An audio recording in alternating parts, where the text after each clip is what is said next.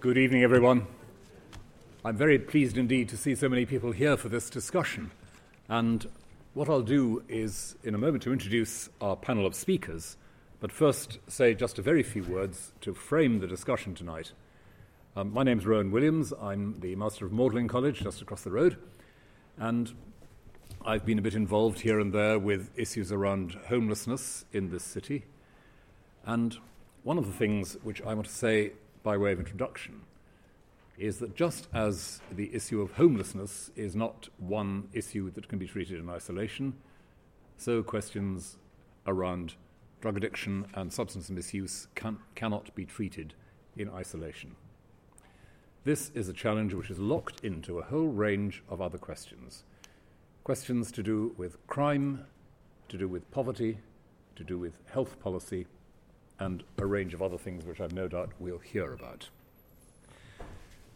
The premise of this evening's discussion really is that the way in which we have habitually framed in this country issues around addiction has been for several decades seriously wrongly configured. We're used to hearing about a war on drugs. We're used to looking at issues around the criminality of drug use while not quite noticing how much our policy contributes to problems around criminality. We're used to seeing this as an issue which is regularly pushed off the roster of serious subjects for serious discussion because it's a dog whistle question for so many people. Everybody knows what they think about drug misuse. It's clearly a bad thing, capital B, capital T, and therefore it ought to be stamped out, capital S, capital O. Now, I strongly suspect that everyone on the panel tonight will have a rather different picture as regards that. And what we are hoping to do this evening is, by drawing on this variety of experience here at this table, to make some contribution to reconfiguring, reimagining our questions. Current drug policy in this country, as in many countries across the world, not least in the United States, is seriously flawed, counterproductive, and in many ways it drives people further into destructive spirals of behavior. We want to ask this evening quite simply, what have we got wrong? What could we be learning? Where is it being done better? And what the chances are of containing a problem which claims lives and livelihoods at a terrifying rate. Now, our speakers tonight, as I said, represent some widely different kinds of expertise. Starting from my left, we have Johannes Lenhard, who has done a lot of work on the issue of homelessness in Europe, but also in America, I believe, in San Francisco. And he has a great deal of expertise in making those connections that I've already suggested, those connections which remind us that issues like drug abuse and homelessness don't exist in neat little boxes, but leak into one another all the time. We have next to Johannes Fiona Godlee, who's editor-in-chief of the BMJ, and one of the important documents we've all been looking at in preparation for today is an editorial. The BMJ, the war on drugs, has failed, calling on the medical profession to pick up the cause of law reform in this area. Fiona is an honorary professor at the Netherlands School for Primary Care Research, an honorary fellow of the Royal College of General Practitioners, senior visiting fellow at the Institute of Public Health in this university, an honorary fellow of the Faculty of Public Health, and a by-fellow of King's College, Cambridge. So you'd expect with all that she's got one or two ideas to rub together on this. We have, on my right, Vicky Marchiewicz, who is Executive Director of Change Live Grow.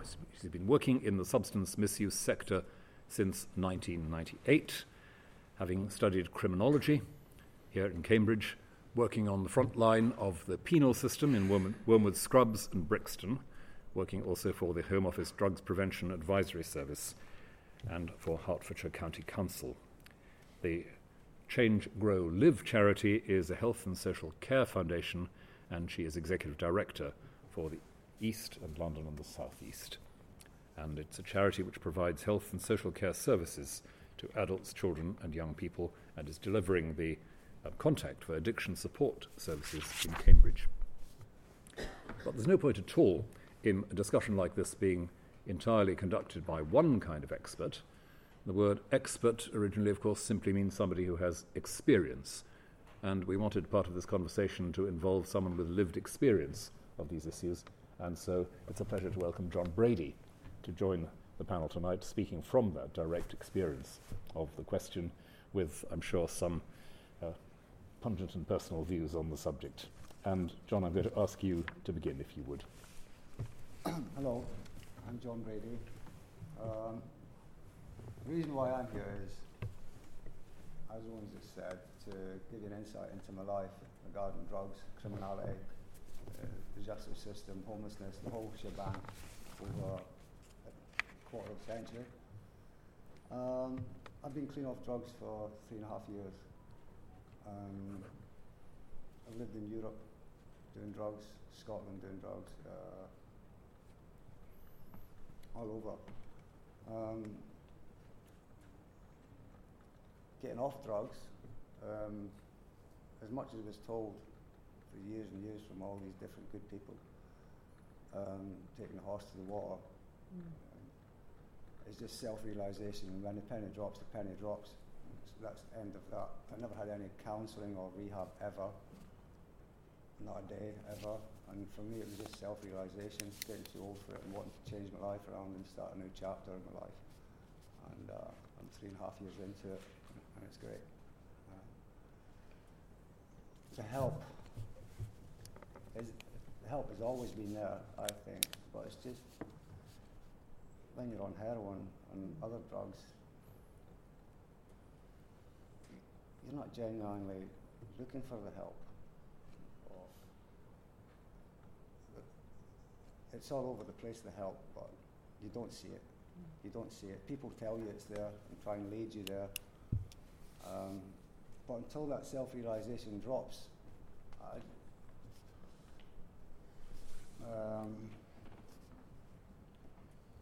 all the help, all the rehabs, all the hostels and that, people still come out and still reoffend.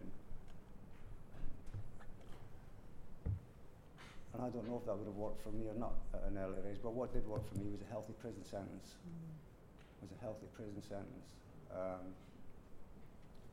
And time away to have a good think of and have a change your outlook on life. That's what's made me change my ways. Having time away to, enough time away to really think what you want to do. And that's what's helped me. It's a shame as it is, but it's the truth, and the truth of the matter is, yeah, I was getting maybe 9 months, sentenced in prison for 9 months, 12 months, coming out. I hadn't even come down from the drugs that I was on in the first place, really. And I was just back into the circle again and again and again. So it was time away. I treated it as a private rehab, free gym. You know, practicing Buddhism 3 times a week in the city centre, using the gym every time and reading as much as I can and stuff. I just changed it, you know, used it, and it's helped me. But that was the only thing. It's the only thing that spurred me. And I don't know, it must have been a time away. The only thing that spurred me to change my life around and try and get a help that is available, and it is available. Yeah. If you want it, I was a bit proud to ask for it sometimes. I started using drugs in '95. I was in a parachute regiment in 1990, and I broke my back and shattered my heel. And it was whilst getting physiotherapy on that, I met a lady who introduced me to heroin. And I was 25, and that's how I got introduced to it. It was I never had any, I don't know, was the era and the scene at the time, because I never had a dysfunctional upbringing, had really good upbringing, really brilliant upbringing, and nobody's in trouble in the family or nothing like this. I was the black sheep. I was gone when I was 17.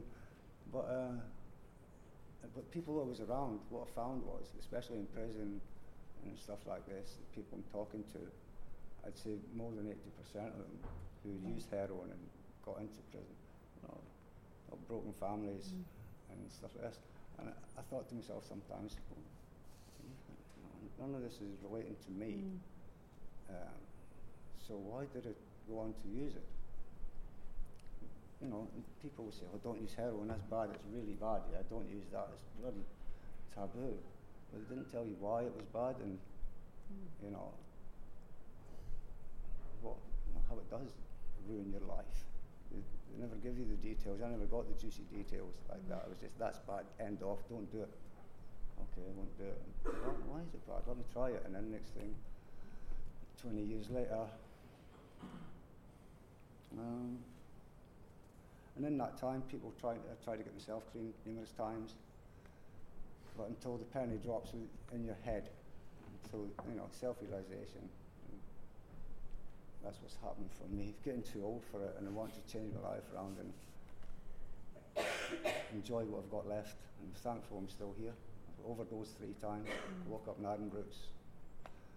Lucky to be alive, so I just want to make the most of what I've got here and use the help that's around Cambridge. Just keep going on like that. That's it. Thank you very much indeed, John. Okay. Thank you. Vicky. Okay.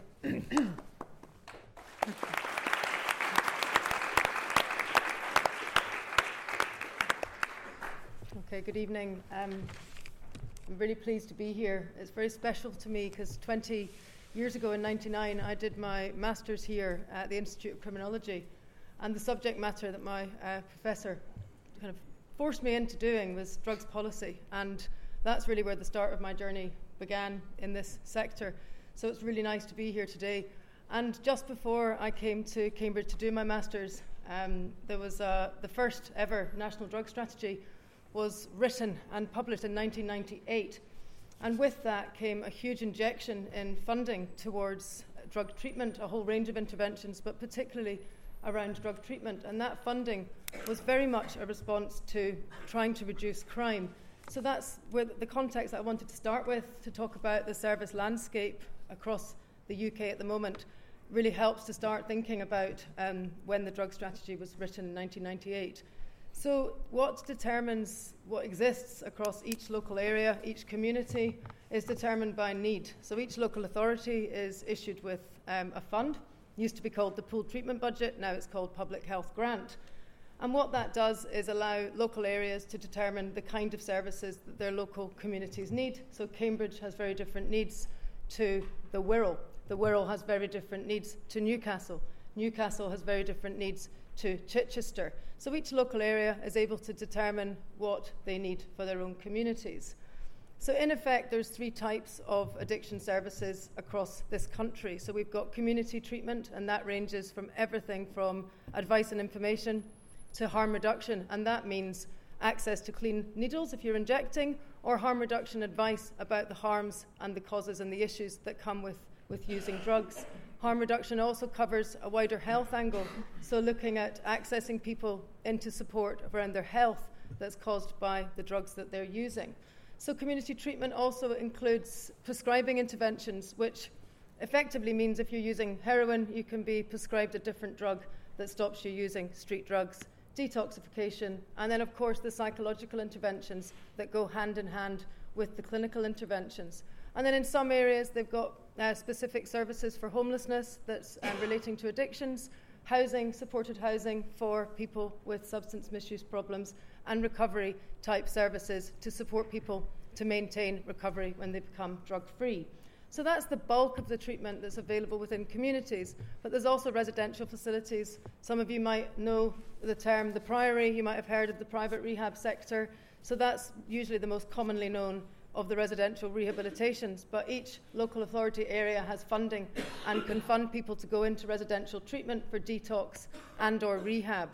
And that particular type of substance misuse treatment in communities, those residential settings, have been hit by austerity because they're funded on a placement basis, either through local authorities privately or through drug treatment services. With austerity, as budgets have been cut, those are some of the services that have been reduced over time, and it's really sad that we're seeing some really great detox units across the country that are shutting down simply because they don't have the funds. And the third element of treatment is within our prison setting, so it's really interesting that that was one of the points that you were talking about. Within prisons, the idea is that health and social care within prisons is mirrored what's in the community as far as is possible, so the same range of treatment facilities are provided within prisons. And what we often find within the drug treatment sector is that prisons are a great place because people have that respite. They've got a roof over their head, 3 meals a day, access to education in some prisons, access to sport and gym, again, depends which prison that you're in. And it's almost like a captive audience that the service users within prisons are able to be stable enough to engage in therapeutic interventions, and it can be the difference between being in the community and being in prison, can be what changes people's behaviour when they're released from prison. So who provides the services? There's a range. As I mentioned, the primary is obviously a private facility.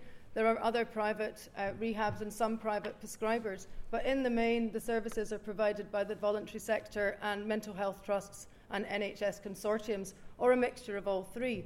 But as well as specialist providers delivering addiction services, there's also a whole range of providers that are in the community that work to support addiction treatment. So GPs have a role. Pharmacists have a very strong role because they provide lots of needle exchange and supervised administration of prescribed opiates. Opioids, I think, is the wider term. And also homelessness services, housing services, criminal justice services such as probation, police and prisons as well. So there's a whole host of people out there that are supporting the needs of our service users. It's not just the commissioned services that work on their own, and I'll come on to a bit about the why later on. So most communities across the UK have got some form of the types of services that I've described within their communities driven by need. But what's really interesting is thinking about some of the innovation that's going on across this country. So in the North East, they've just had the first heroin-assisted treatment pilot, which is really groundbreaking, really forward-thinking, and it's happening elsewhere in the world, and it's known and evidence-based to reduce the harm to those that are the most chaotic service users by having heroin prescribed rather than moving people onto a different drug, be it methadone or similar drugs like that.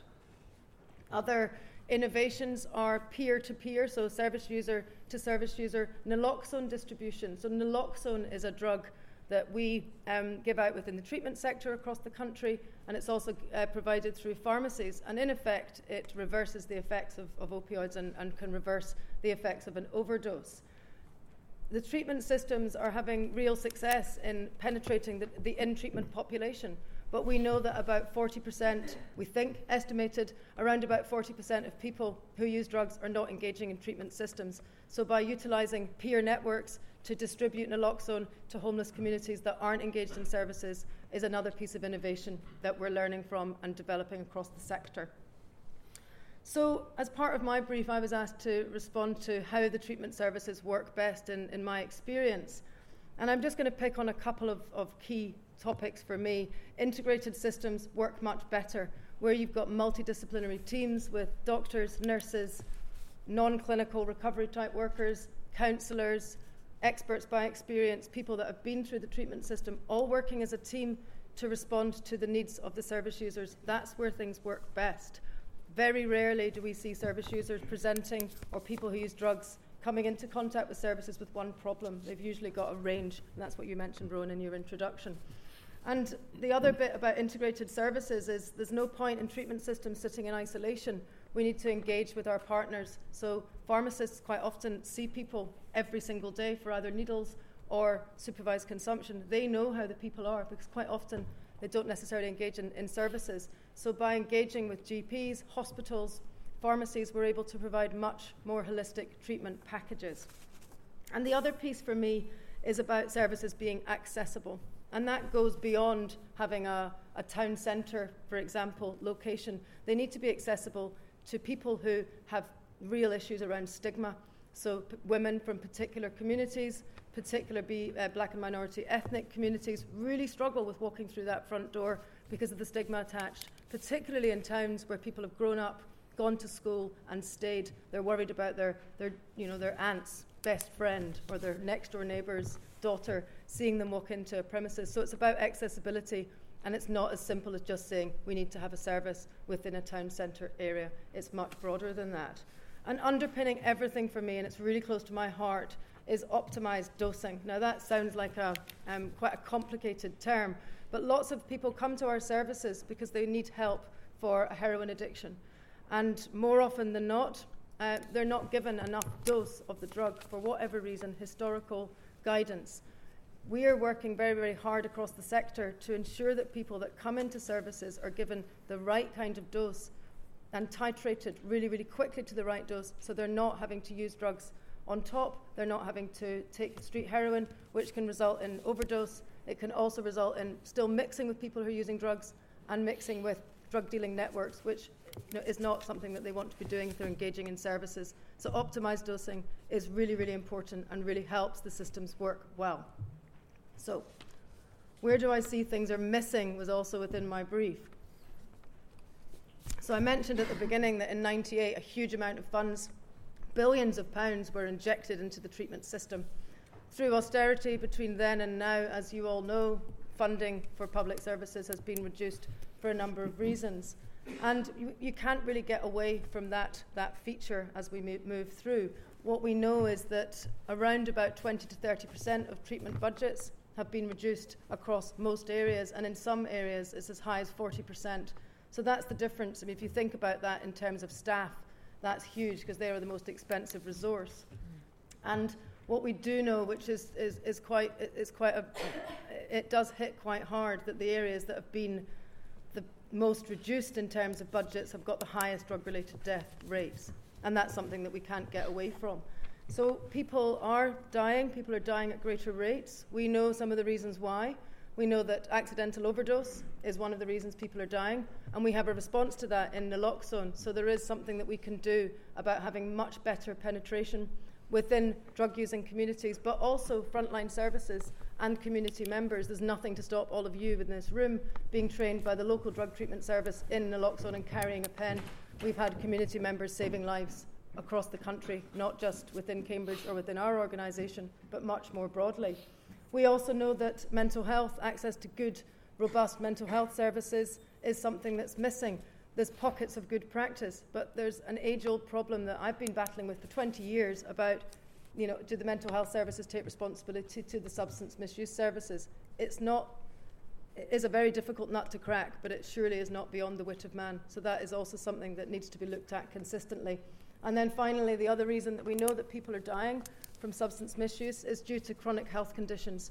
So COPD, problems with lungs, liver disease, and much more broad sort of general health conditions. So much earlier access into primary care, into secondary care, knowing about people's drug and alcohol misuse much, much earlier is missing and would really help the drug treatment systems. So the sort of final point I wanted to make about what's missing is trying to move policy-wise away from this criminalising drug user approach, which is in effect what our policies are now doing. So one of the service users that I was talking to about naloxone said, I don't want to take naloxone because if I take it into my hostel and it gets found, I'll get evicted. So that is criminalising the individual for trying to keep himself safe. So that's something that needs to be looked at, moving towards a much more health and human rights driven approach to drugs policy. So I wanted just to touch on what our service users are asking for and what they've been saying. So in 1998, when the drug strategy came out, service users had a really strong voice in relation to harm reduction, and they maintained that strong voice and they influenced policymakers around the recovery movement. So what was a very much harm reduction focused drug strategy right back in the beginning moved towards a recovery movement, and it was driven by service users. They were saying, we want you to be more aspirational about us. We don't want to be parked on a methadone script for the rest of our lives. We want to be moving through treatment.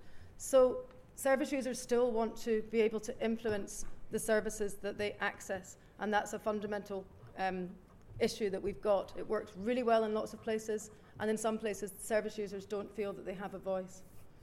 And the other issue is that it's not just drug treatment services that have been influenced and cut effectively by austerity. All the other services that support our kind of clients have also been cut.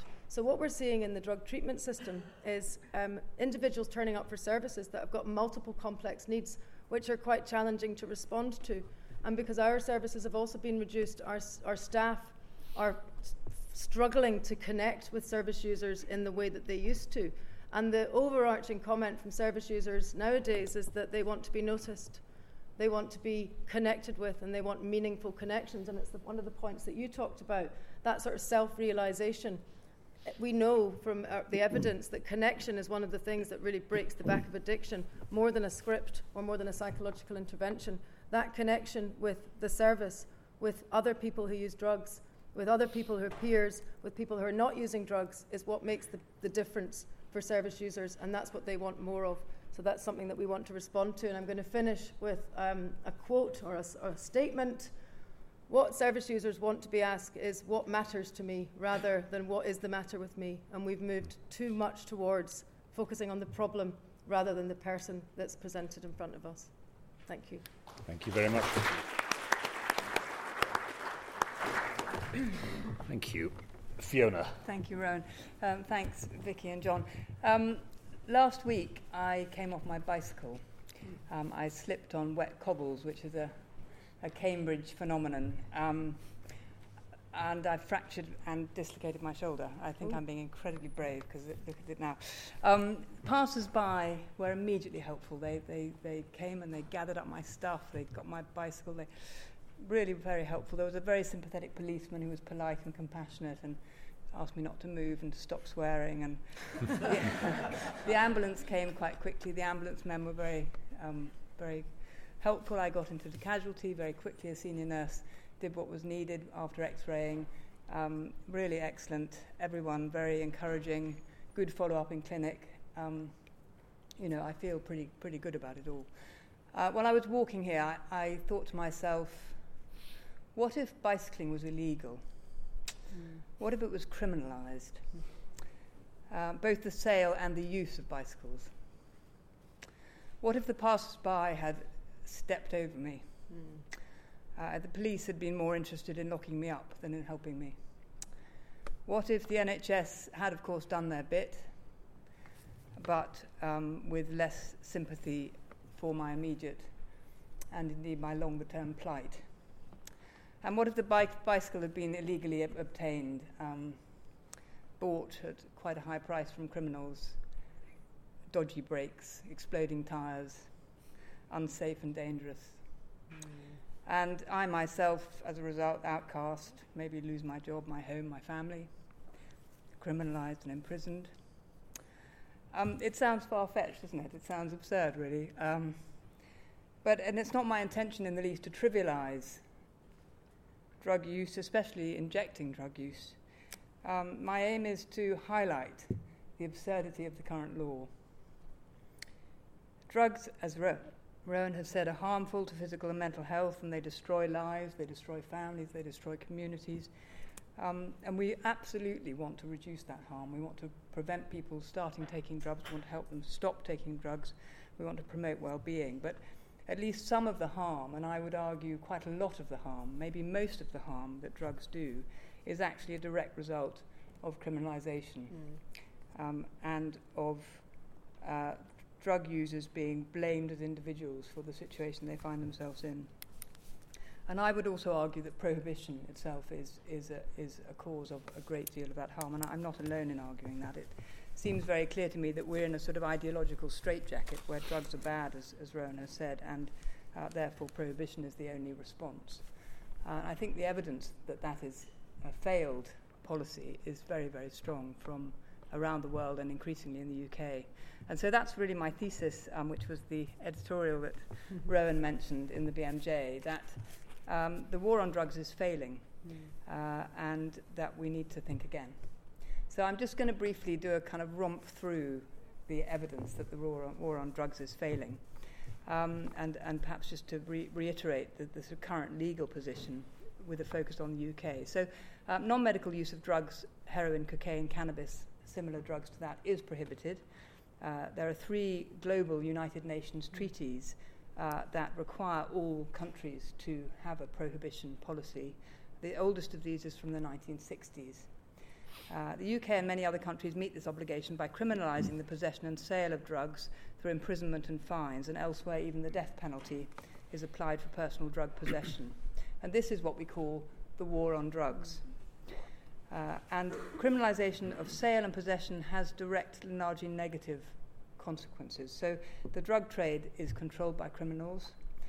It's unregulated, meaning there is no mechanism to control the quality or potency of drugs or to whom they are sold.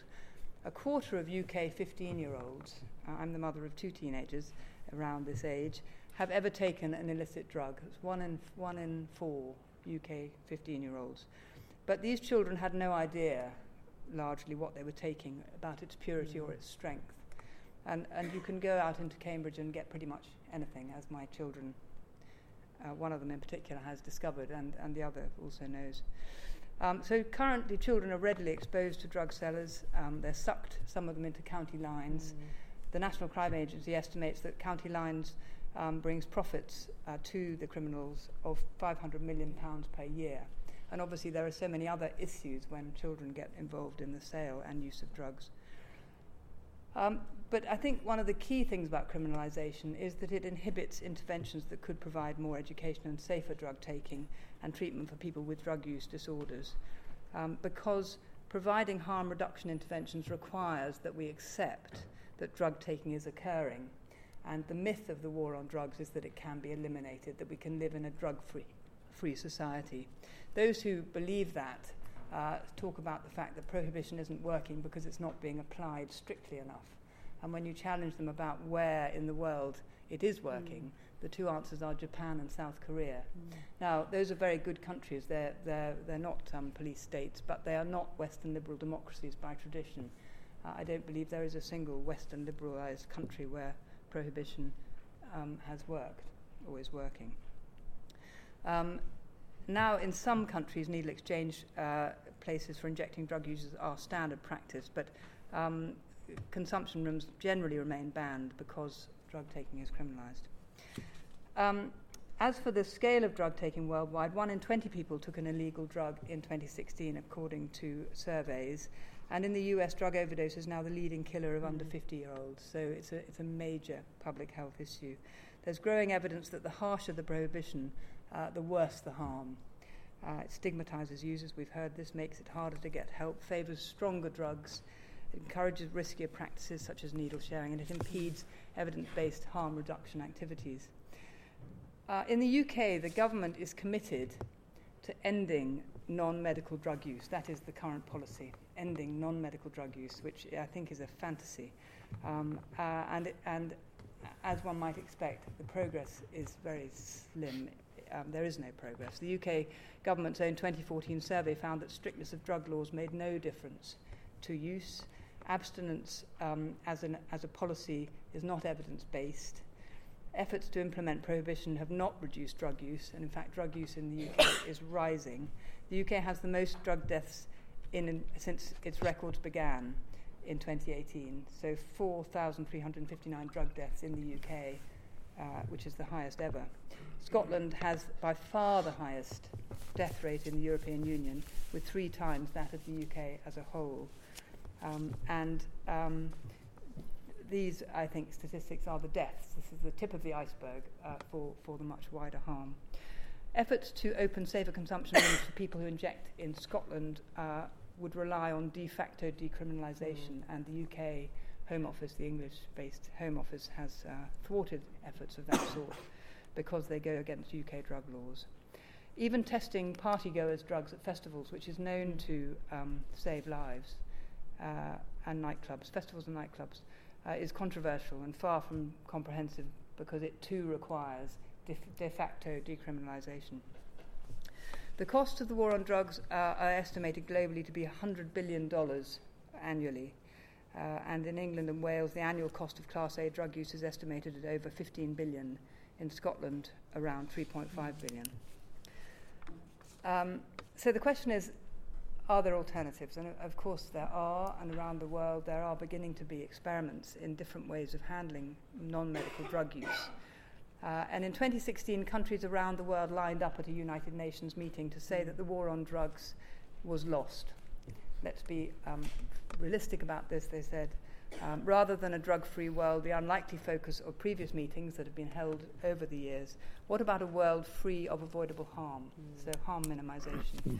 A realistic approach to maximizing health, minimizing harm, upholding human rights, and avoiding moral judgments about adults who use drugs.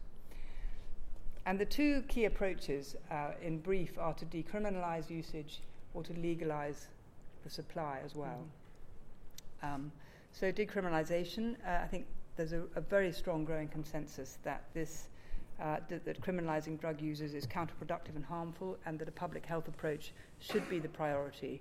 And this is the view of the United Nations, the World Health Organization, the Royal College of Physicians, the BMJ, the UK government's own drugs advisors, the ACMD, and a growing number of lawyers and law enforcement experts.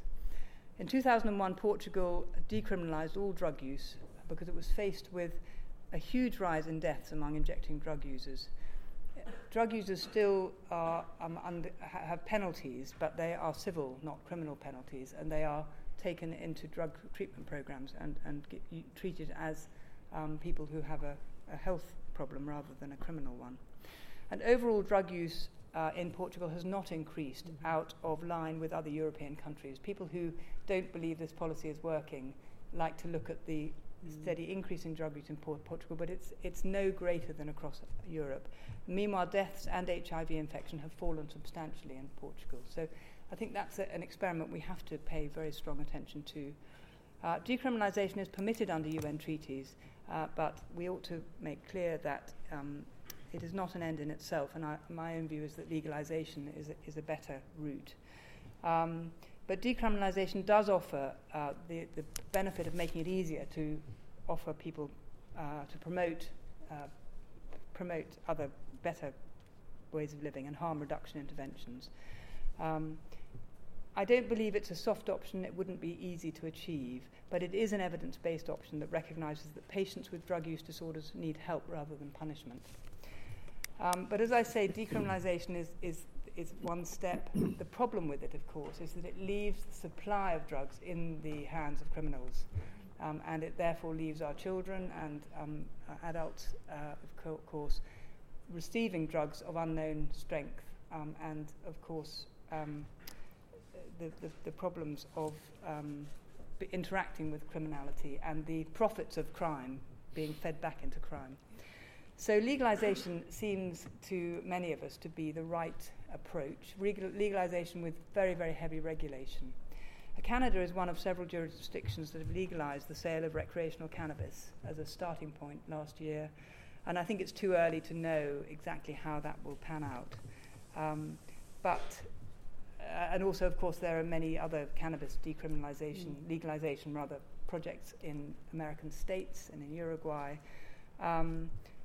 One of the problems of the American situation is that it's entirely unregulated. And I think it's important to say that the policy that I and others would like to see the UK adopt would be a very strictly regulated policy where you have age limits, very clear policies on quality of drugs and drug testing to ensure that people are getting what they think they're getting, along with a great deal of investment in education and harm reduction and treatment services. I think the evidence base for this is growing. Whether the politics would ever become mature enough in this country for politicians to be able to adopt such a policy is a real issue. So 2 years ago, the BMJ called for decriminalisation, but also for investigation into legalisation of drug supply to regain control from violently illegal markets, and also, I think crucially, to bring the profits from sale of drugs back into our tax exchequer, because these are vast amounts of money that are currently being spent within the criminal sector. Other bodies have followed suit. I've mentioned the United Nations, World Health Organization. Sorry, I don't mean followed suit. They didn't follow us. We've all done this at about the same time. I don't want to claim too much for the BMJ. But there are many serving politicians who are also supportive of this, but it's a very difficult policy for some people to come out and adopt. So I believe we have an obligation to investigate legalization and regulation, to collect evidence on benefits and harms, and to act on that evidence. And I think as one step towards legalization and regulation, decriminalization is the next option. And clearly, providing people with safe places to inject their drugs, I think, is an obvious next step. Thank you very much. Thank you very much. And finally, we turn to Johannes.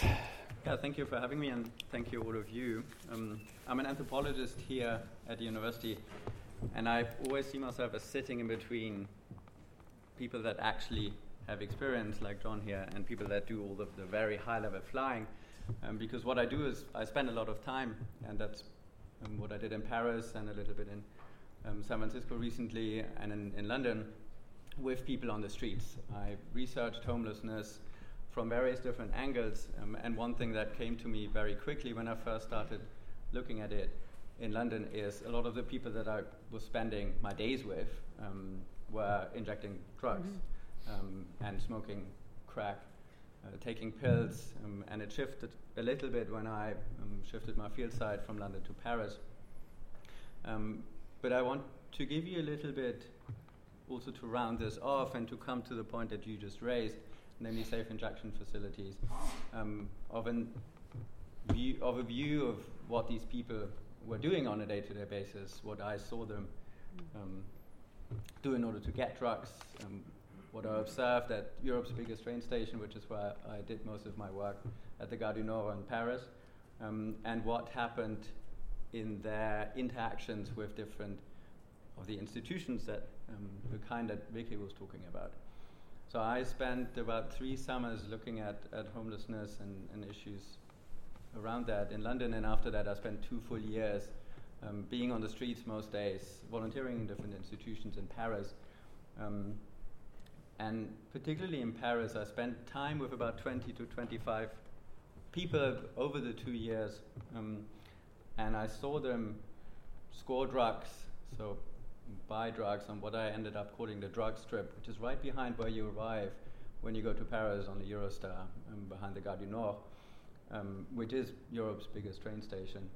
They would stroll back and forth through and in front of the gare, asking people for money. That's how a lot of them would be able to afford the drugs that they would buy. And we're talking about between 5 and 10, 15 euros, depending on what it was that they were trying to buy at the time. Crack was relatively expensive because Paris has a lot of methadone programs, which then also makes it into the illegal market. You could relatively cheaply buy that. And you could do that on the platform of the Metro Line 4. That's where a lot of the crack was actually sold, because people could easily jump on the train when the police was coming down from one side. I've never actually seen them come down from both sides, which would have been a logical thing to do, to catch people.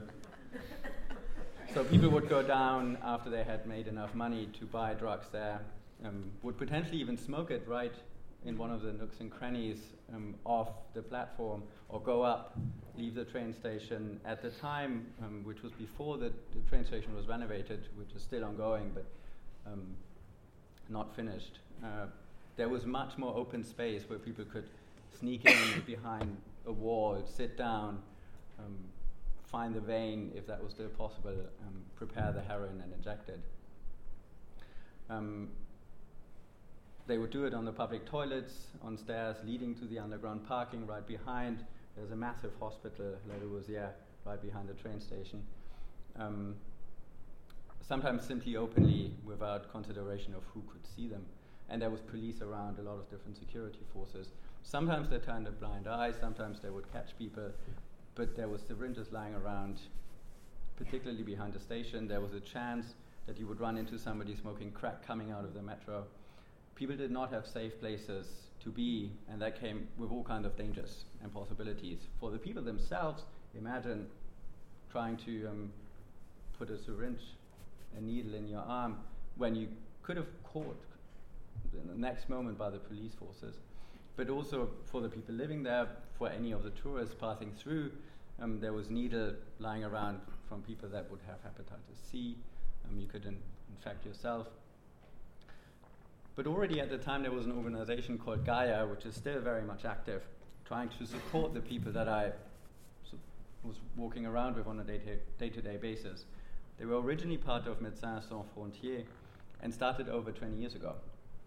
Their goal at the time, and that's ongoing, is to help people with addiction living in these situations of marginalization, so poverty, insecurely housed. They weren't necessarily all sleeping on the streets, but they were often homeless in one way or the other, to support them with harm reduction.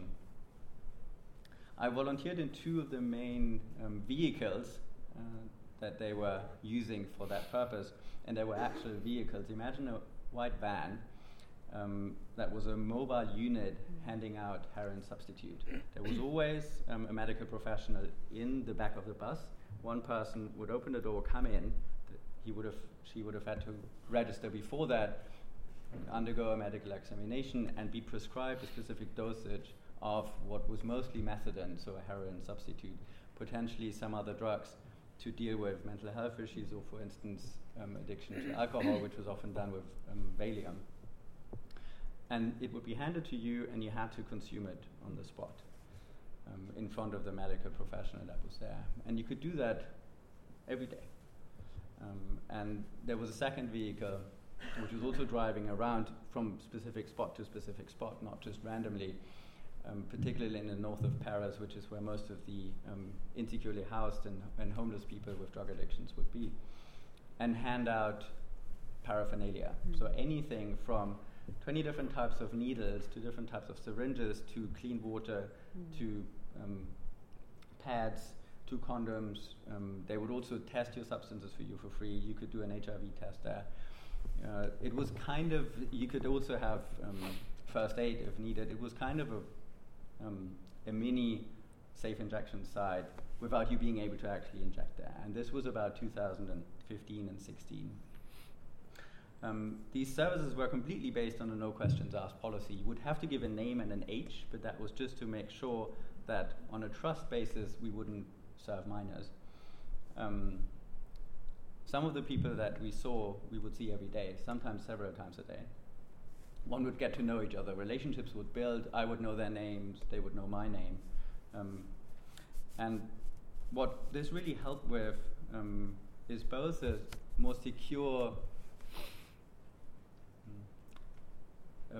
relationship that these people were having with substances, but also a way for them into other services. While the buses, and I'll tell you in a second what these buses actually ended up becoming, were quite confined in what they could do. They referred people into rehabilitation facilities, into social service facilities where you could get benefits, you could get housing. Access to that was facilitated, and specifically because you had these relationships that built it up over time, and if people needed something, then you were to go. So we were there somewhere in between a supermarket handing out needles and an attentive therapist supporting the people wherever we could. We also, and this is becoming another point in a second, we were walking around, specifically around a train station, collecting needles and the paraphernalia we could find, so trying to keep the neighbors and the passing people safe as well.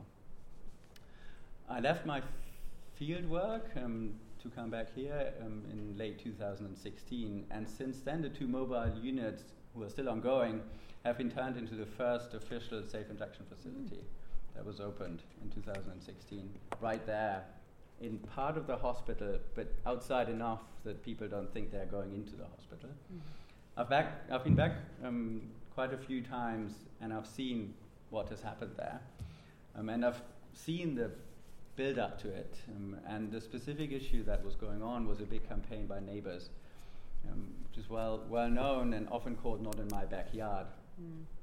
And they're now actually among the people that are most positive about what has happened, because they saw the needles lying around that are now not there anymore. They saw the people lingering around buying drugs, scoring drugs, taking them there. And that is now all inside because the injection facility is open, I think, 8 hours a day, and people can just be there as well. You can go in there, inject drugs. Imagine it as a kind of big seminar room where you have a bench that goes through the room with little dividers between the different spaces, and there can be up to 12 people at any one point injecting drugs. And again, as in the vans, there's going to be a medical professional there. They reduce the overdose rate to basically zero because people that come there, if something happens, there's going to be a naloxone available and there's going to be a person that knows how to deal with it. They also have a room where people can smoke crack. That again is totally transparent. And they have another space where people can relax afterwards or before for however long they want. And Vicky was doing a small introduction to harm reduction, and Fiona was also talking about that, but that's exactly on the ground what that looks like, what Gaia was doing, and what has been put into place in Portugal, the Netherlands, Denmark, Geneva, Vancouver. That's harm reduction. And there's a variety of possible measures, from what I did in the vans, simple needle exchanges, to outpatient medical care, to safe injection sites, and the end point, if you wish, heroin prescription services. And the means really present, as Fiona was saying, a direct alternative to criminalization and prosecution of substance use. As various studies, and Fiona gave you a big overview of that, have shown, it's a method that comes with very immediate benefits on various different levels. And this is now, again, thinking more about it from the perspective of the users. The health outcomes when it comes to reducing overdoses and just the clean paraphernalia, the use of that reduces the risk of infecting yourself with hepatitis C. 90% of that in the UK comes through injecting. The healthcare costs, Fiona talked about that briefly, because of the infectious diseases, because of the emergency services that are called out, because of the hospital capacity that's used up, is drastically reduced. Neighborhood protection, this whole paradox of the neighbors are the first to complain, but then they're also the first to see that's actually something good for them as well, because the needles are gone, the litter of the paraphernalia is gone. And then the most important thing that is often not looked at properly, because it's so long-term and so hard to measure, is actually the access to the care system. As John was describing, there's these moments of self-realization, and all of the people I've ever met who were homeless and drug users, they had these regularly. They came to me, I met them, and they would say, I want to stop now, I've had this experience, I don't want to do it anymore. And you have to be there in this specific moment. That's when they have to think, oh, and I know somebody who can help me, because I've been going there every day and I have this relationship with these people at the safe injection site or at the mobile van. I go there now and we can try this rehab thing. It might work and it might not work, and John said it might take several tries, and different things work for different people. It might not be a rehab, it might be something else. But this moment and this connection is what I think is most crucially positive about these injection sites. So the question, and that's what I want to end on, is why do we not move there? Why specifically are we not even close to that in the US, where the war on drugs is actually absolutely massive? It completely dwarfs what we're seeing here. But neither of the two states have approved the opening of a safe injection site. And my thesis is relatively simple. It's not a question of rational calculation. It's cheaper, it's much better for everyone involved, the neighbors, the people themselves, the medical professionals. Even thinking about what Vicky was saying when it comes to the reduction of budgets for harm reduction, you could turn that upside down and save a lot of the costs that you're spending at the moment. And we haven't even talked about the prison system, because that really also comes in the States, where mass incarceration is very much connected with the war on drugs. And there's one dimension in there which also is slightly different here, which is a racial one. The war on drugs was launched in 1971 partly as a war on race. It's after the slavery was abolished, and there was another means here that very deliberately and consciously people were putting a lot of black people into prison, and that is going on and continues to go on today. So my thesis is it's a question of ideology. This is not pragmatic policy making. It doesn't have anything to do with economics. In many parts of the Western world, we foster a deep-seated belief that certain substances, think about alcohol, are evil and must be stopped. Paired with factors such as the racial dimension, particularly in the US, which makes it even more of an ideological question, harm reduction would not be right despite making sense. Mm. Thank you very much. Thank you very much. We're going to have some time for questions and discussion in a moment. I'm just wondering whether before that any of the panel have any comments they'd like to make on anything anyone else has said so far. The only thing just to add, pick up on Johannes, the business about alcohol, which is the comparator people talk about. And we know that prohibition of alcohol in the 1920s in the States was an opening to enormous amounts of crime and disorder, and was reversed for that reason. Well, partly for that reason. But we tolerate an enormous amount of harm from alcohol in our society, and the burden on just the health service, but much more widely in terms of crime and in terms of violence, violence to women, loss of productivity in the workforce. Alcohol is by far and away considered to be a worse economic and social harm and health harm than illicit drugs. So I think the balance is to much more firmly regulate alcohol and liberalise, but still heavily regulate drugs. Thank you. We've, in the discussion so far, we've moved between some quite high-level issues around decriminalisation and legalisation through to some very practical ones. And I hope that the discussion from now on will address both ends of the spectrum, because it seems to me that we do need a very differentiated approach to this challenge. In other words, people need to pick up different bits of the agenda here and push at them. There is, as we've been reminded, an extremely practical question about what we might call controlled consumption. That is both safe injection facilities and quality control of substances themselves. That's a very immediate question. It's an immediate local question in the city, but in any context you care to look at, that is one way in which something of the deadlock could be broken.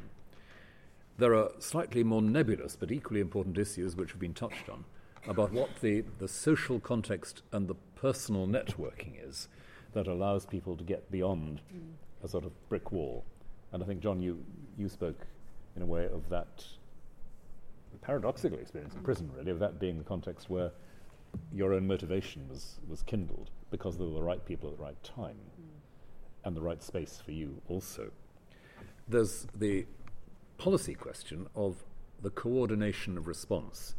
One of the things that Vicky said was about multidisciplinary teams and the need for people with connected, interlocking skills to be addressing this, not treating it as simply one issue or a set of isolated issues.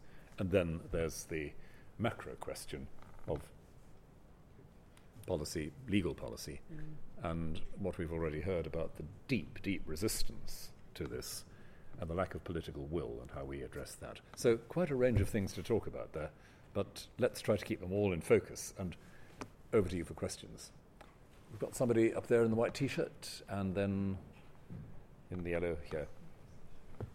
I'm just wondering what transition period would look like for legalising supply and use of drugs. So surely doing it straight away would just leave the entire supply in the black market. There are no legal supplies of cocaine in the UK. It's a very good question, and to my knowledge, nobody's quite got that right yet. And one of the issues, certainly in Colorado, seems to be between the legal and the illicit cannabis providers, and pricing. And people still find that it's cheaper to go to the illicit people than to the legal supplies. And the range of products is better. I mean, there's all sorts of issues in that context. Canada, I think, may not have thought this through sufficiently. I think if we were to get near to such a thing, We would want to not do the Brexit approach, but do the Ireland referendum approach of getting the policy clear before we put it to a wider a wider view. And that would be a lot of work amongst experts in the legal aspects and in the industry, commercial aspects of creation. In the meantime, I mean, I think you may know that the UK is the largest exporter of cannabis products in the world, and yet they're not legal in this country. I mean, there's a huge irony in that. So the industry is ramping up, and the amount of money in cannabis and cannabis products is huge around the world. So we'd need to act swiftly to make sure the regulation was right, and that would be a big job for Parliament and policymakers and legal advisors. And you're quite right, that's not a small thing. Thank you. Question here, then in the middle there, if you just wave your hand, and then down there. Blue jersey. Pick up on the fact that Scotland is a huge problem compared to the rest of Europe. Why is that? Because Scotland always seems to be quite progressive in many areas, and in this particular one, it seems to fail. Vicky, do you want to have a go? I'll have a go. We've got Scots here. We've got Scots. Yeah. You've got a point. Do you want to start? Yeah. John. You can start and I'll follow through. I never did use heroin in Scotland. So, but I did visit quite a lot, and what I've seen up there, I think it was the unemployment, massive. It's bigger up there than anywhere else in the country. I think the northeast of Scotland, the fishing industry is dead. You know, everything's dead, and a big part of the unemployment, I think, that's why up in Scotland. And availability. Yeah. Life. Yeah. Okay. Yeah, I can follow on from that. Thanks. Yeah, I mean, I'm Scottish, so I've got a sort of vested interest in this. And I was up in Aberdeen, and the fishing industry was a big point. Peterhead was the heroin capital of Scotland at that time, back in the early 90s. The other feature is that I think John touched on it. The disadvantaged communities generally are more affected by drugs and alcohol concerns, and the availability of heroin within communities where there's mass unemployment, low life chances, educational chances, and all the rest of it do compound heroin use. The other challenge that Scotland's got is that it's not been as... the prison system in Scotland had much better drug treatment in the 90s than the communities did, which was really interesting. When I first started in 98, it was in a prison on a placement, and they had a methadone maintenance program in one of the prisons, which was driven very much by the HIV outbreak. So they responded really strongly in prisons, but access to good quality community treatment was even more difficult to access than in England. And where there was huge investment in drug treatment in England, there wasn't the same investment in Scotland until much later. And the systems in Scotland are still separate. So the prescribing services for heroin addiction are provided through NHS services, and the psychosocial interventions are provided by a range of voluntary sector providers, and they're still separate, so they're not picking up that integrated feature which I talked about in the what works in treatment services in this country. They're getting there, but they've just been a little bit slower on the uptake of understanding that you can do things in a different way, and it's just very much a traditional treatment model would be my assessment. Thank you. Let's go to the middle there, and then the gentleman in blue down there. Thank you very much for your really interesting discussion. My question is around access to healthcare and accessibility to users. I was working in the surrounding area with homeless populations and in London, and over the past 3 months I've known 7 people that died due to neglectful healthcare. They presented to A&E with sepsis from injection wounds, or they have been sectioned whilst in hospital having heart attacks, and then refuse to go back home or suffer the consequences of that. What would your recommendations be for trying to get someone to access healthcare or how do you see access to healthcare for those that are currently still using, and how can we bridge that and make it more accessible for people? It's very accessible. The services for the injuries you're describing there, stuff like that, they're right there. The services are there. And you'll see people sitting about showing off abscesses on their legs, weeping and stuff. And it's just for money for crack and heroin, I think, because, and I've actually offered the guy money to go to hospital to get these dressed, and there's no interest. It's just a show. That's like grafting. Yeah. It's just, I know the guy personally, and I chatted with him. I said, "What are you doing? Come on!" And it's just a show to get money. He hasn't got the desire yet to get clean, isn't he? And I keep trying every time passing. It's not happening. Vicky, brief comment. Yeah, I mean, I think Cambridge we're quite lucky in Cambridge. You've got things like the Cambridge services like Cambridge Access Surgery, so people are able to access services that would normally want to walk into a service and receive that kind of help. It's one of those situations that you can have all the services out there, but if people's desire is not to engage in them, then that's just the way it goes. But it is about the frontline professionals that are engaging, the people in this room who go out and do volunteer on shifts, engage with the homeless community, reinforces those messages, because it might be the one day that you've just had enough. That's the time and that's the ticket, and it's about maximising that. So if they are willing to engage in services, it's using the opportunities when they are ready and want to engage, but also at any intervention with drug and alcohol treatment, if they're engaging in needle exchange, even through the pharmacy, it's about the pharmacies reinforcing those messages, so everybody's singing, again, working in partnership, singing from the same hymn sheet. Thank you. I missed somebody up there in the black top, and then we'll come to you if we may.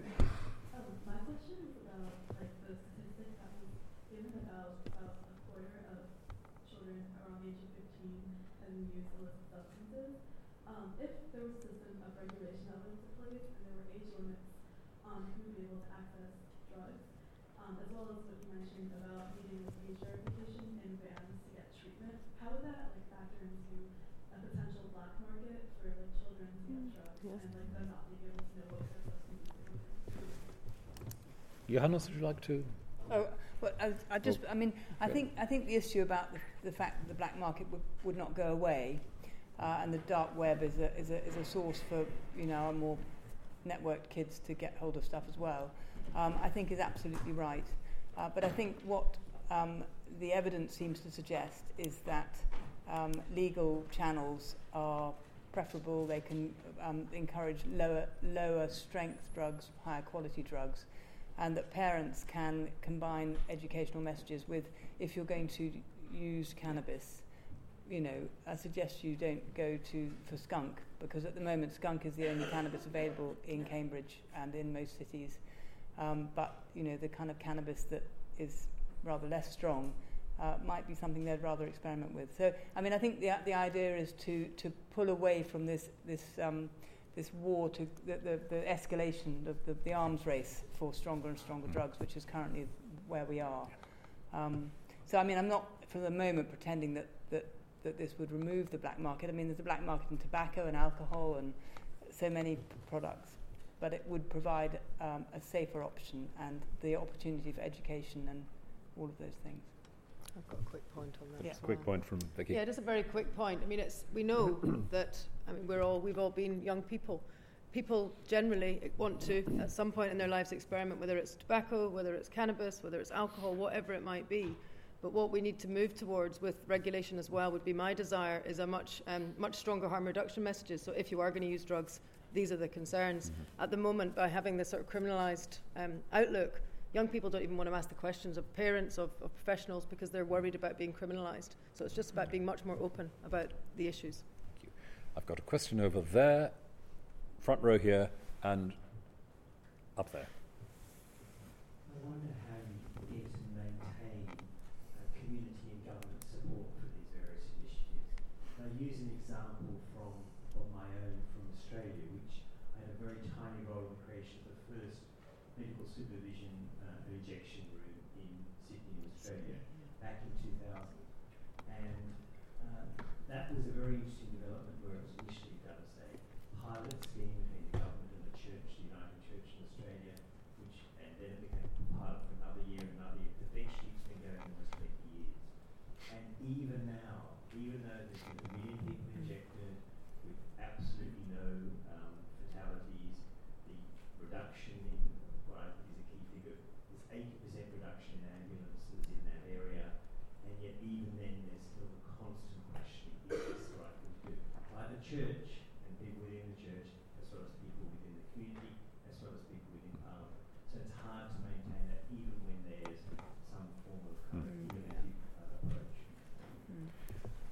I'm inclined to leave that as a comment to ponder for the moment, because I've got three people lined up in the front here, in the black jersey there, and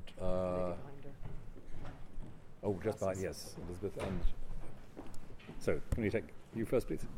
Yeah, I would like to comment and review and like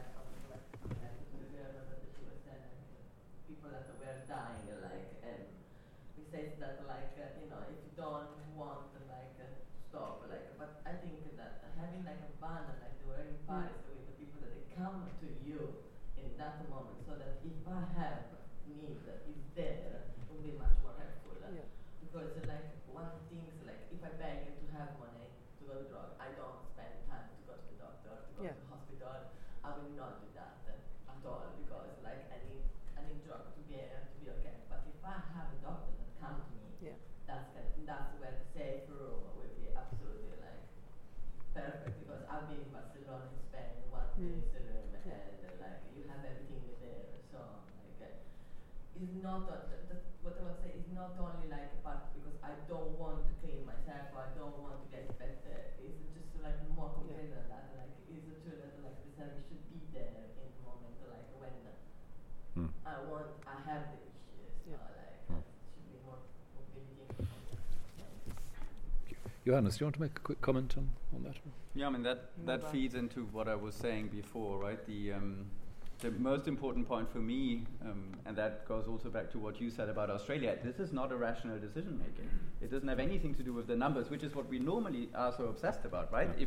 If there's evidence, particularly in the medical sciences, if there's evidence, there should be a policy based on that evidence, but it isn't. This is an ideological problem that we're having, right?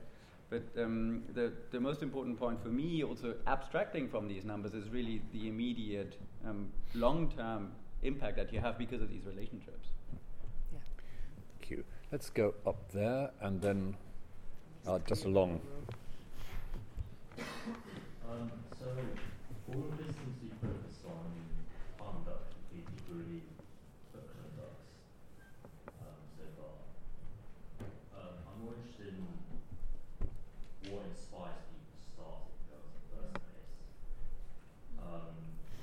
So my understanding was like homeless or poor life situation, poor home situation. I mean, it's exponentially more likely to turn to heroin and something, for example. So my question is, no matter how perfect your conduct policy is it not really just treating a symptom, not the cause? Thank you, Vicky. Okay, I'll sort of start in the response to this. I mean, harm reduction generally comes with a kind of prevention angle. So we can provide advice and information about drugs and alcohol that might prevent people from using, but there's nothing really that will stop young people and people experimenting with drugs. It's part of the human condition. The reasons that behind, I mean, it was really interesting to hear what John was talking about, because there's lots of reasons why people use drugs. When I worked in prisons, my experience was that nearly every single person I engaged with in a men's prison estate in London had either suffered some sort of trauma, be that parental bereavement, grandparent bereavement often, violence in the home, abuse, neglect, and all those kind of things which I'm sure you've all heard about before. So that's often a factor in people having long-term drug and alcohol dependency issues.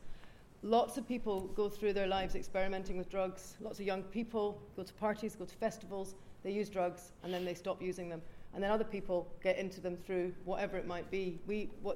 Some of the terms that I use is you're two bad choices away from ending up on the street, and you're two bad choices away from ending up with a heroin addiction. It can be that simple as well. So there is obviously a prevention angle that we do with young people, but it's not about just say no, which was the campaign that was around when I was a kid, which didn't make anybody say no. It made people say yes rather than no.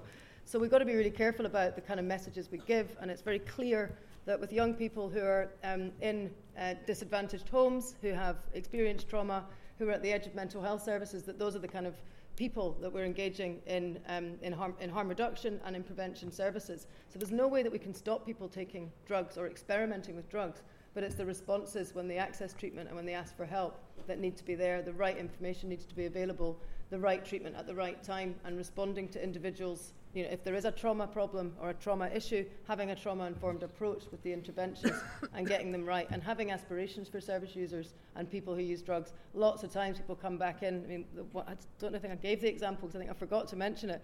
37 years, one of our service users had been coming in and out of services, and when he got an optimised dose, that's when he stopped using. So, and he wasn't that old a person, but he'd been using for a very, very, very long time. So if the intervention had been right at the right time, it wouldn't have been 37 years. So I hope that goes some way to answer your question.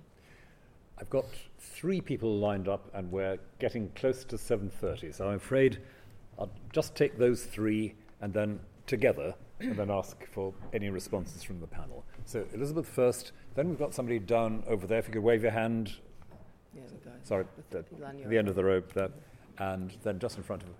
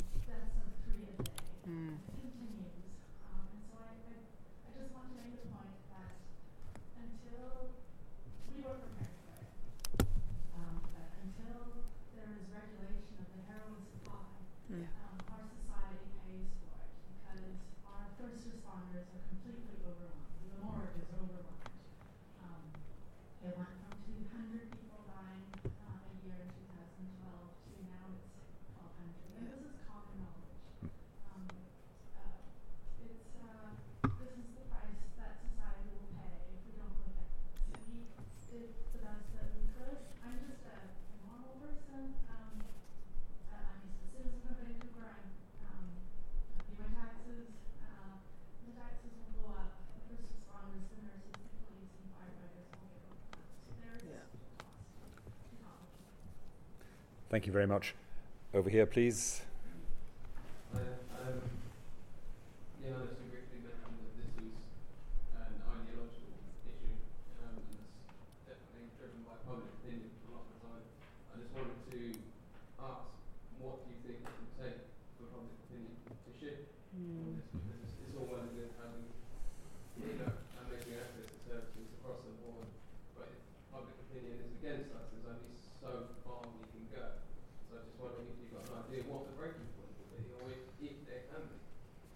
Thank you. And last question up there. Yeah. Yep. No, sorry, on the end of the row, just in front of... And then I'll ask for a roundup of comments.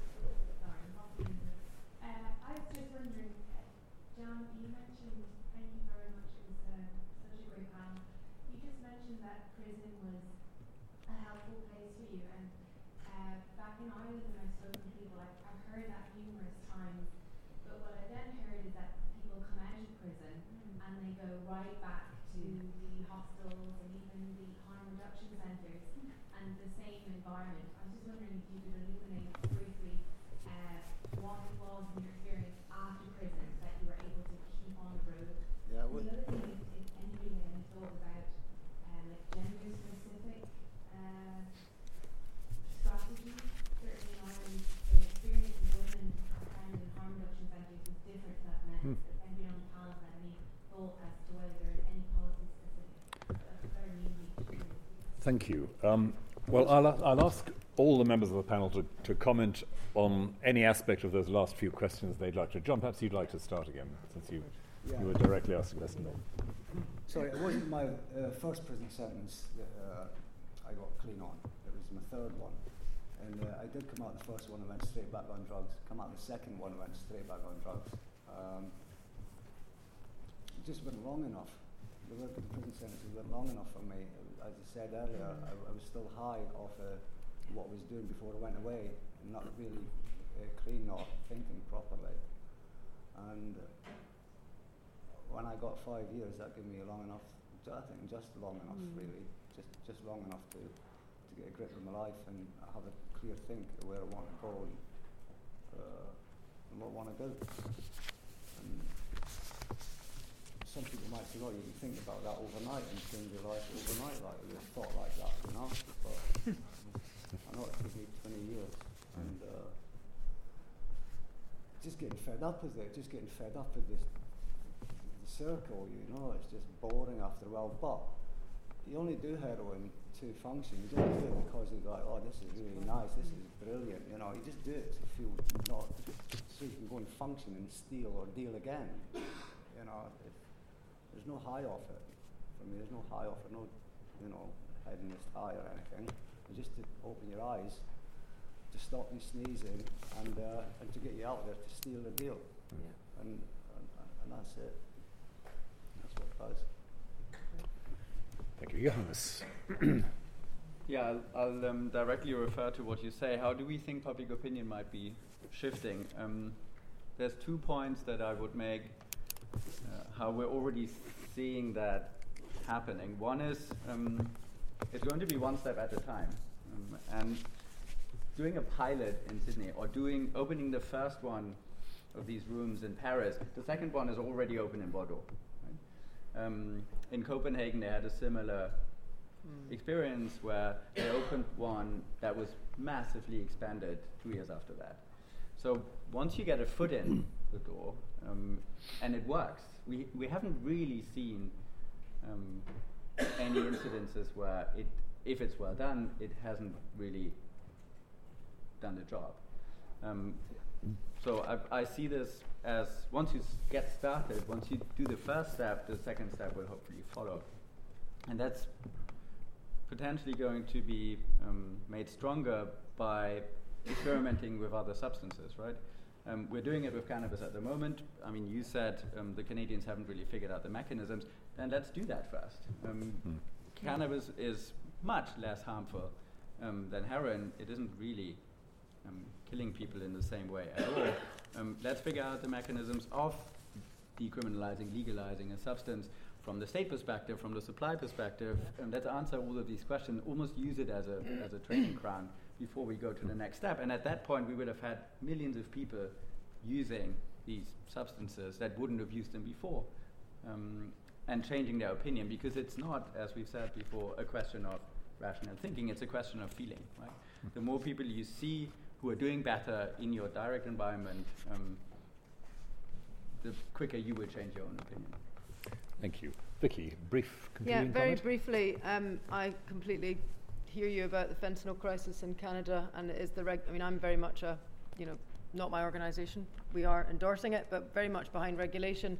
I think that in terms of making policy changes, it's a head-scratching situation. The Advisory Council on the Misuse of Drugs, the United Nations, UN Drugs Policy Commission, all BMJ, are all advocating for it. So it's a head-scratching moment for me. In terms of prison outcomes, for me, it's very much about having partnership working, people working together. Goes back to that point I made earlier on. If somebody's coming out of prison, they've got a good discharge plan, they're linked in with the local services, they're able to, ideal world, have access to some sort of education, training, employment, something to do when you get out of prison. You're more likely to maintain the gains. But the main thing is about having contact with community services prior to discharge. That seems to be something that works. In terms of women, there are gender-specific strategies. It follows on from the trauma-informed point that I made earlier on, that lots of treatment services are now trying to have women-only spaces that look at addressing trauma much more readily, and not just the sort of traditional trauma, but trauma that might have come from difficult relationships, domestic violence, and these kind of things that are responding to women's needs, but more needs to be done. Thank you very much. Fiona. Thank you. Yes, on the Canadian situation, I absolutely agree. It's very, very frightening. Sadly, a friend of my son's died in Canada from a fentanyl overdose. He was using cocaine and didn't realise that it had been contaminated. He was he was 19. So it's a really, really major issue. And I get back to that business about about regulation and all the things we've talked about, making sure that the law is right. And I think it's a huge issue. How we'll shift public opinion? Well, I think the experiments that people talked about, absolutely getting those done, getting them properly evaluated and publicised. One of the things that I'm working on is getting the medical and nursing professions to take this view, because people will listen, and worse still, they will listen to the medical professions who say don't do it. And understandably, the people who are saying don't do it at the moment, the most influential are the psychiatrists, because they see the very worst results of this. And so their view is that this is cannabis, for example, extremely dangerous, but they don't see the vast majority of people who are using cannabis without that problem. So I think that we've got to, and I'm working on trying to get we are working on trying to get the psychiatrists to shift a little bit on that. I think that would be huge. But also the politicians. There's the all-party parliamentary committee on drug policy reform, which Molly Meacher is co-chair of, and she and I are meeting and talking. So, I mean, there are lots of conversations going on, not just by me. And just hot off the press is this embargoed for midnight tonight, so you're getting an early thing. The UK drugs policy is failing, according to the Health and Social Care Committee, and they say that responsibility for drugs policy should move from the Home Office to the Department for Health and Social Care. So this is you know, it's happening, and we've all got to. The more we all talk about it, the more it will happen. Thank you. I think that's a very that's a perfect place to stop, because I think what we've heard has given all of us some stories to tell, some points to press on, and the irony that I think we ought to be carrying away is that the way in which our legal and political systems are dealing with this is itself, in a sense, an example of addictive behaviour, that is, irrational, compulsive behaviour, ideologically driven in this case, rather than physiologically. But it's a kind of addiction. It's nothing to do with evidence. It's nothing to do with well-being. We do need to take that out and press it, and see, well, open our eyes to what's going on in other countries and see that there are other ways of responding, which are more oriented to the well-being of our population, the security, long-term security, especially of our younger people. Thank you for coming. Thank you to all our panellists for a wonderful set of contributions. Thank you for your intelligent questions. Thank you to John for your inspiration in setting this up. Thank you all. Thank you.